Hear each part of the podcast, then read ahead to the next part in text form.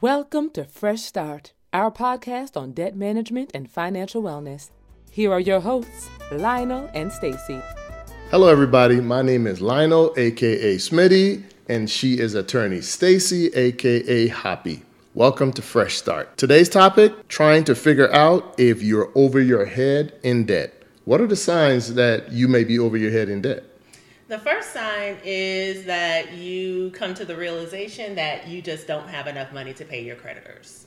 And you start looking for places that you can get money to pay your creditors. And most times, what do people look for? Generally, when a, by the time a client has come to see me, um, I will they will have got money from retirement loans or via retirement loans. 401k. That is the first one I see. Okay. And that is just a bad idea for a multitude of reasons. First, being retirement is for that retirement. right. You shouldn't be invading that retirement account for any reason. I mean, granted, there are emergencies perhaps, and paying debt, in my opinion, I don't see that as an emergency. But it's easy though. If I'm having money problems and I can just go to work and point and click on my computer and get this money, it's very private. No one knows. The the the, the, the deduct the deduct the payments from my check. But the reality is I've picked up another debt. And again, you're invading your retirement account. Right. And I see clients who are in retirement who have chosen to do this. And now that you have a fixed income that you are reducing by taking money out, you're just setting yourself up for a hard time going forward. And it doesn't eliminate the- debt. You still have debt that you have to pay. And, Also, when in terms of a loan, Okay. it means that you're paying it back. Right. So each pay period, there's an amount of money coming out of your paycheck that is going to pay back that loan, which means your take-home pay is now less. And the worst part is that most times these loans are payroll deducted. So it's coming out of your funds before you even get your check. And secondly, most employers don't allow you Right. to continue to contribute to your 401k have a oh loan. while you have a loan. So if you have a loan that takes you three years to pay back, that's three years of you not contributing, to your 401k. to oh your retirement. So that definitely is not the place you want to go. You want to talk to someone before you decide to take that route. Right. Maybe in your case, it might make sense. Right. You may have one debt that you need to pay, and that loan eliminates that debt. Right. That might make sense for you, but most people aren't in that situation. Most people have multiple debts that they need to service, and that loan typically isn't enough to service all those debts. Another thing I see that's quite often to the clients that come in to see us is that they then go if let's say they don't have a 401k or access to it or they've already tapped that Right. and they can't get any more. What I've seen is going to family and friends and borrowing money there. And while that is again, if you have family and friends who look out for you or you guys look out for each other, that may be a good thing. Mm-hmm. But if you are already unable to pay the debts that you have, you risk ruining those ruining those relationships because now if you agree with your friend and family, say, hey, loan me a thousand dollars and I'm gonna pay you two hundred dollars every 15th or whatever, and you don't pay that money, then that starts to put a strain on not only you, but that relationship.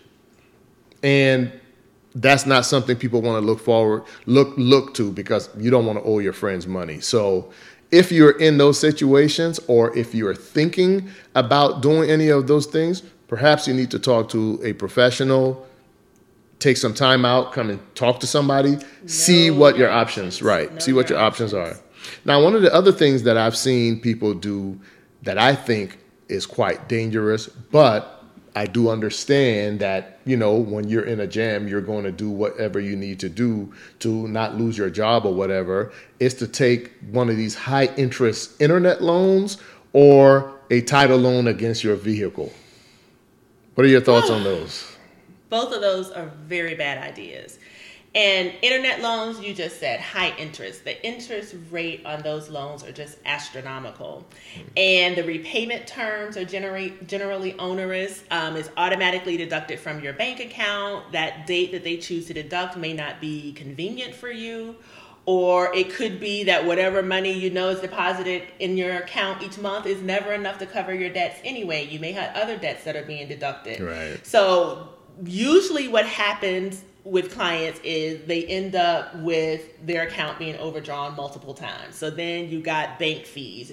Every Right. so many things reducing the amount of money you have available to pay creditors. Right. So you thought maybe this loan would plug a hole, but it kind of created five more. Right. And the worst thing I think is those random companies that you don't even know But- being and most of them in are your random. right being in your account though so they can just go in there and debit and i'm sure in their fine print somewhere even though they're you're supposed to pay x amount of dollars on the 15th if you don't pay they can come in at any time They can continue to to, debit. to just debit and run up fees for you or you take a title against your vehicle title loans. Which you already own free and clear. So let's let's talk about that a bit. loan is if you're considering a title loan or even have a title loan, you really need to talk to someone Right. quickly.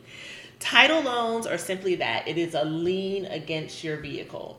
That means your title, which you have had owned free and clear, Right. now shows a lien holder again as whatever that title company is. So the DMV now has a lien or shows a title with that company as a lien. If you don't pay them, they own your vehicle. And I think what fools a lot of people is they still have possession of their physical title. They don't understand that once you gave them that VIN New number, title is applied for. that's they apply for a new title with their name on it. So now until you pay back that loan, they own your vehicle. they own Effectively. that vehicle. Right. And a title loan and is more akin to a pawn transaction. Okay. If you default after 30 days, the title automatically converts to the title pawn company. So listen the to what she automatically converts. Listen to what she said. You own your vehicle free and clear. You give them either your physical title or your VIN number where they apply for a new title, and you default. After 30 days, that title now reverts to them. So your vehicle Literally is owned by them. There's Right. nothing they have to do. They don't have to sue you. There's no action, no further action they have to take. Right. So- pawns are extremely, extremely, extremely dangerous. But here's the thing. Most times you're doing what you have to do. No one is judging you Without a for that. However, instead of keep falling deeper and deeper into a hole, you need to come in, talk to us. The consultations are non-judgmental. It's a nice, calm, It's private. private, it's confidential. No one else needs to know that you're coming to see us, but you do need to talk to someone. Right. We have Three locations in the metro Atlanta area. As uh, Lionel just said, consultations are always free. The only thing it will cost you is a bit of your time. So please come see us and let us help you get the fresh start that you deserve. Right. No one deserves to live under pressure from these creditors, the incessant harassing phone calls, letters. Most times they're very rude. So come and see us. So my name is Lionel, aka Smitty. She's Attorney attorney, Stacy, Right. aka Hoppy. and we will see you next week.